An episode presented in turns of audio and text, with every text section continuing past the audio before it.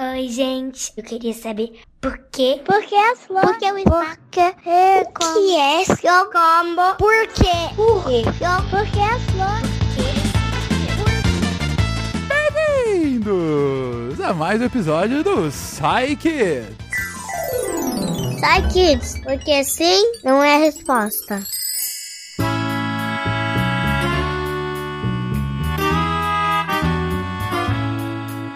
E aqui, vocês já sabem, crianças perguntam e cientistas respondem. E hoje será um programa diferente, será um programa físico, porque aqui o nível das perguntas dessas crianças... Gente, vocês estão de parabéns. Papais, mamães, crianças, vocês estão de parabéns. Vamos ver, hein? Pra começar, temos aqui Arthur, de cinco anos. Bora, Arthur! Eu sou o Arthur, tenho cinco anos, sou de São Carlos, e minha pergunta é: por que crianças deixam as coisas e, do jeito que elas estão? Sério, por que a inércia deixa as coisas como elas estão? Pergunta o jovem Arthur, de cinco anos. Você, papai e mamãe que está ouvindo esse cast, se pergunte, com cinco anos você sequer o que é, sabia o que era inércia? Eu, com cinco anos, provavelmente estava comendo areia. Mas o Arthur quer saber por que a inércia deixa as coisas da forma como elas estão. E o Emerson vai explicar isso aqui pra gente. Emerson, por favor, nos ilumine. Oi, Arthur, tudo bem? Espero que você esteja bem. Bom, pra te responder isso, eu tenho que meio que explicar...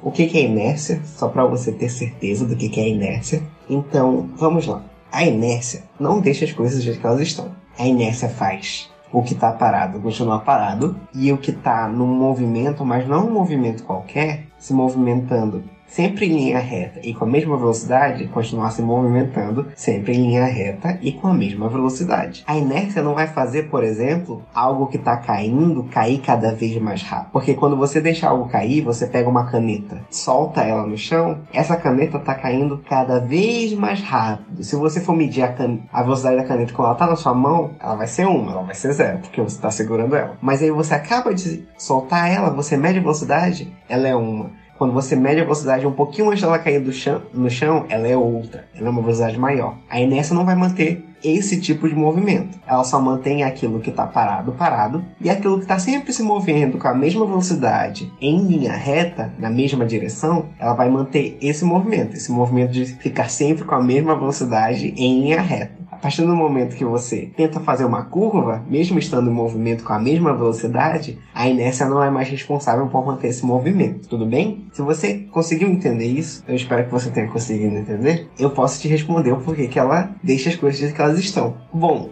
a resposta mais curta e mais simples é a que é a natureza é preguiçosa. Pode não parecer, ou os seus pais podem não querer que você saiba disso, mas a natureza é preguiçosa que nem a gente. Então, tudo na natureza tenta evitar ao máximo fazer esforço. E quando você tem que, você tá parado e você tem que começar a se mover, você tem que fazer esforço. Você vai perder, você vai gastar aquilo que a gente chama, a gente que estuda essas coisas, de energia. Uma energia que a gente vai chamar de cinética. Não precisa se preocupar com o nome, só tô te dizendo o que que é. Você gasta energia para começar a se movimentar. Ou melhor, você vai gastar energia para mudar o seu movimento. Vamos dizer que existe um movimento parado. Você está parado, ele é um movimento que existe. Se você está de tá parado e quer começar a se mover, se você tá deitado na sua cama e quer levantar, você vai gastar energia. E a natureza não gosta disso. A maneira que ela tem de mostrar isso pra gente é pela inércia. A inércia mantém você parado ou você naquele movimento que está sempre indo na mesma direção, com a mesma velocidade,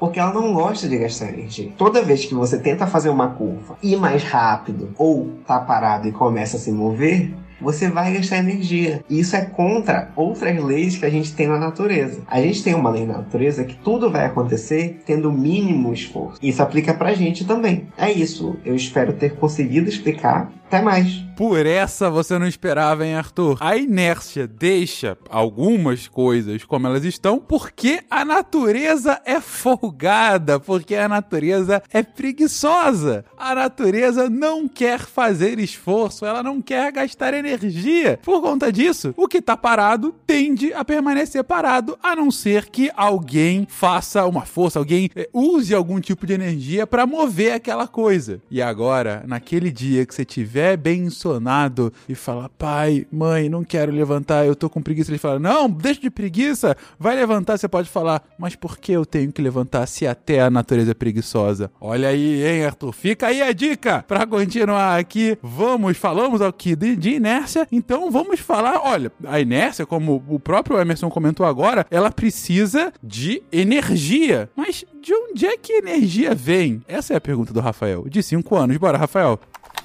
Onde que a energia vem? Porque eu não sabia ver, mas eu só tenho um pouquinho. Mas onde que o fio vem também? E quem que construiu esse world? Quem que fez tudo aqui? Eu sou Rafael e eu sou do Canadá. Eu falo em português e em English e Spanish. Quantos anos você tem? Eu dei pai, mano. Então, Rafael, lá do Canadá, que fala em português e em inglês, é, ele quer saber de onde é que vem a energia, né? De onde é que o fio vem? Ele até soltou um fio wire, né? O fio em inglês. De onde é que o fio vem? De onde é que vem essa energia? Será que você pode responder pra gente, Gláucia? Vamos lá. Oi, Rafael.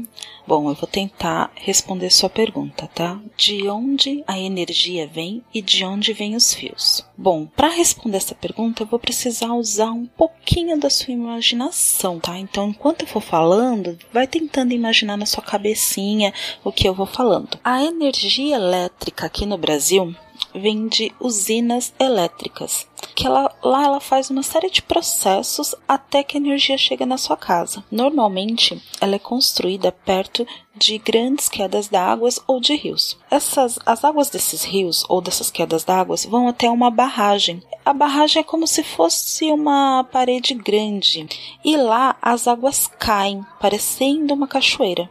E conforme a água vai caindo, ela faz que pás gigantes que, estão, que são construídas nessas barragens girem. Essas pás, a gente chama elas de turbinas, tá?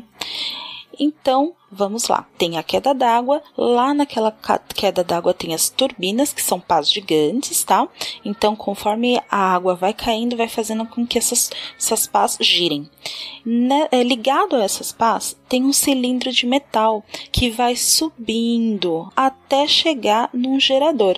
Então, você imagina aí as pás embaixo, rodando conforme a água vai caindo e subindo tem um cano de metal, um cilindro de metal que liga a um gerador, ok? Lá nos geradores acontece a transformação da energia de movimento para energia elétrica, tá? Mas o que é realmente essa energia elétrica? A energia elétrica, ela acontece devido à movimentação dos elétrons. Os elétrons são partezinhas bem pequenininhas de tudo que está ao nosso redor. Então, é... o seu brinquedo, ele tem elétrons, a parede tem elétrons, tudo que tem ao nosso redor tem elétrons, tá? Então, a energia vem da movimentação desses elétrons, ok? Agora, os fios. Os fios são feitos de metais que facilitam a movimentação desses elétrons. Os fios que carregam a energia, né? Que esses fios que, vão, que estão na sua casa. Nós chamamos eles de metais condutores. O mais comum é o fio de cobre, que é usado, é, que tem essa facilidade, então por isso ele é mais usado, tá? Esse metal, ele é encontrado na natureza, o cobre, ele é encontrado na natureza em forma de mineral. Então, o homem vai lá, minera, como se fosse o Minecraft, tenta lembrar lá do Minecraft, o homenzinho lá minerando, então, ele vai lá, minera, pega esse, esse mineral, leva até as fábricas. Lá nas fábricas, eles também vão passar por uma, diversos, diversos processos até formar um fio de cobre. Aí, esse fio, ele é bem grosso, bem grosso mesmo. Aí, depois, ele é transportado para uma outra fábrica e lá nessa outra fábrica, ele também é passado por diversos processos para ficar um fio bem fininho para ser usado nas, nas casas, tá? Como os fios de eletricidade. Eu vou tentar resumir resumir tudo que a gente falou agora, tá? Então vamos lá. Nas usinas elétricas que ficam perto de rios, perto de queda d'água, as águas vão se movimentando, vão correndo até essas, essa barreira, né? Nessas barragens, as quedas d'água que movimentam pás, que são as turbinas que tem nessas barragens. Essas turbinas, elas giram um cilindro que está ligado a um gerador. Lá no gerador é transformado a energia de movimento das águas para energia elétrica. Então, do gerador sai energia elétrica que vai até a sua casa. Deu para entender? E aí, quando você liga algum objeto na tomada, esse, esses elétrons, essa energia elétrica passa para o objeto na sua tomada, ok? Espero que eu tenha te ajudado e qualquer coisa, só mandar mais perguntas pra gente. Beijinho, tchau, tchau. Rafael, então é isso. A, a energia vem de algumas fontes de geração de energia. A Glaucia colocou aí uma que é muito comum aqui no Brasil e também é comum aí no Canadá, que é aquela que vem da água, né? Que vem aí dessas grandes espécies de cachoeiras, né? Mas essa energia também pode vir uh, do sol, pode vir do vento, pode vir uh, das ondas do mar, Uh, pode vir de você queimar carvão, queimar gás, pode vir, nossa, de um monte de lugar diferente. A gente não vai explicar cada um deles, porque cada um é um pouquinho diferente um do outro, mas fica aí, então todos eles acabam transformando essa fonte nessa energia que via, e que, que a partir desses fios, chega aí na sua casa e consegue provavelmente carregar o celular de onde você está ouvindo essa resposta agora. E para encerrar o dia físico hoje, vamos Vamos da física para astrofísica, porque aqui no Psy Kids é assim, a gente tem pergunta de astrofísica. Ouve aí a pergunta do Wallace, de doze anos. Oi, meu nome é Wallace, eu tenho doze anos e eu tenho uma pergunta. Qual é a densidade e a massa de um buraco negro? Qual é a densidade e a massa de um buraco negro? Uau! Pena, me explica isso aí, cara. Fala, Wallace, aqui é o Pena e eu vou tentar te ajudar com essa questão de buracos negros. Vou começar com a segunda pergunta. Qual é a massa de um buraco negro? Bom, cada buraco negro pode ter uma massa diferente, assim como cada planeta pode ter uma massa diferente. Mas o que O que a gente observa é que eles se, difi- se dividem em duas categorias. A gente tem os buracos negros estelares, que são estrelas que morreram, e alguns tipos de estrelas muito grandes, muito massivas, que quando morrem acabam virando buraco negro. E quanto de massa tem esse tipo de, de buraco negro estelar? Bom, vai de cinco massas solares, seriam os mais magrinhos, até dezenas de massas solares, dez, vinte, trinta, cinquenta, até cem massas solares. São buracos negros enormes. Imagina cem sóis dentro de um pontinho no espaço. É realmente fabuloso. Agora, temos uma outra categoria de buraco negro, chamado buracos negros supermassivos. Esse aqui é bom. Bom, supermassivos já te dá uma pista do que está por vir, né? Primeiro que da onde que eles vêm? Eles costumam ser o núcleo, o centro das galáxias. Então a nossa galáxia, a Via Láctea, tem no seu centro um buraco negro supermassivo. Então é como se fosse o Sol de uma galáxia. Então ele é muito maior. Ele é o centro, o núcleo. A gravidade está muito forte ali dentro. E qual o tamanho? Bom, é coisa de milhares de, de sóis, bilhões de sóis. É, é muito grande. Então a massa desses caras é, assim, descomunal, tá? Tá nessa escala aí de, de milhões e bilhões de sóis. Qual a densidade do buraco negro? Aí é uma questão que hoje, né, os físicos, os cientistas, eles é, não conseguem imaginar nenhuma estrutura que consegue segurar tamanha gravidade. Então é como se toda, para nós, né, que modelamos isso, nós acreditamos, ninguém consegue olhar o núcleo do buraco negro, porque ninguém que entrar num buraco negro consegue sair para contar, certo? Tem um problema aí, ninguém vai conseguir enxergar e contar para o resto como que é, mas a gente pode imaginar. Então, com a ciência que a gente entende hoje, com as leis da física que a gente entende hoje, a gente acredita que não tem nenhum volume capaz de sustentar um buraco negro. Portanto, ele colapsa num ponto ínfimo, infinitesimal, de tamanho zero. E assim, a densidade é infinita. Na verdade, para ser honesto, a gente chama esse ponto de singularidade, porque a gente tem uma divisão por zero. Se você for pensar que a massa do buraco negro,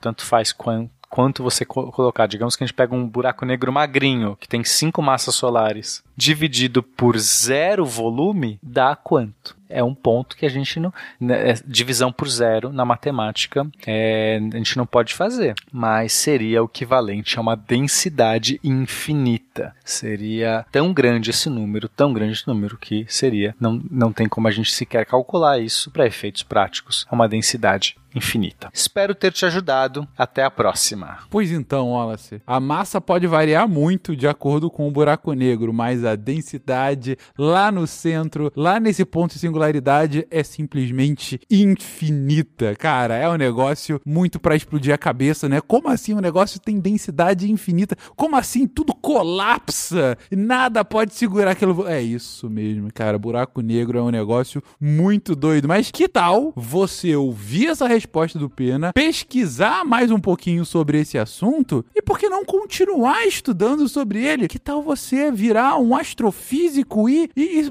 tentar saber mais sobre buracos negros e tentar fazer com que a ciência humana tenha ainda mais conhecimento sobre, afinal, o que, que é o buraco negro, o que, que tem lá dentro, como se comporta? A gente está ansioso para saber mais sobre esse fenômeno, para saber mais sobre essa entidade astronômica que é o buraco negro. E se você está com muita preguiça e quer continuar nos ouvindo, ah, não precisa sair da sua inércia, ou sair, porque semana que vem vai ter mais episódios, mas também não fica tão nessa inércia a ponto de ser engolido por um buraco negro, hein? Agora, se você tiver dúvida e quiser de fato saber a sua resposta, usa a sua energia para entrar em contato arroba psycast ponto com ponto br e manda sua pergunta pra gente, que nossos cientistas estão aqui doidos pra te responder. Um beijo pra vocês e até a próxima. Tchau, tchau!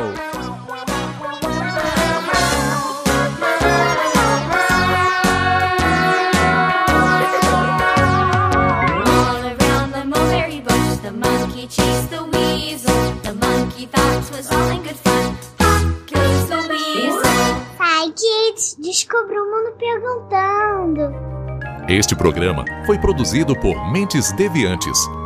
deviante ponto com ponto br. Esse podcast foi editado por Nativa Multimídia.